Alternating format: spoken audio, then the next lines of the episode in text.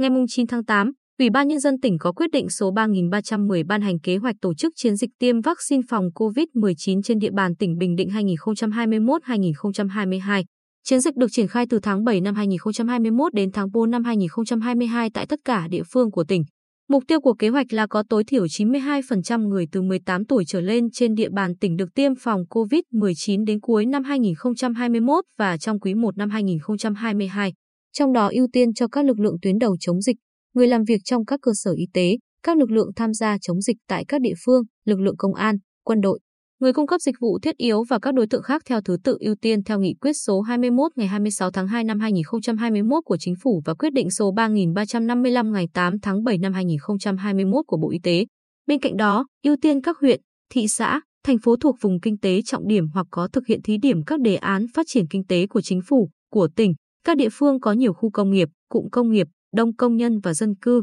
địa phương có giao lưu đi lại lớn. Đặc biệt, các huyện, thị xã, thành phố ưu tiên tiêm chủng trước cho các đối tượng ở vùng đang có dịch. Chiến dịch tiêm chủng sẽ sử dụng nền tảng quản lý tiêm chủng COVID-19 để triển khai. Nền tảng bao gồm 4 thành phần, cổng công khai thông tin tiêm chủng, hệ thống hỗ trợ công tác tiêm chủng, hệ thống phục vụ công tác chỉ đạo điều hành, ứng dụng sổ sức khỏe điện tử. Dự kiến, vaccine do Bộ Y tế cung ứng, phân bổ cho tỉnh để triển khai chiến dịch là 2 triệu 76.296 liều, trong đó 2 triệu 57.078 liều để tiêm chủng cho người chưa được tiêm, 19.218 liều cho người đã tiêm được một mũi. Dự kiến, lượng vaccine được phân bổ trong năm 2021 là 1 triệu 966.752 liều.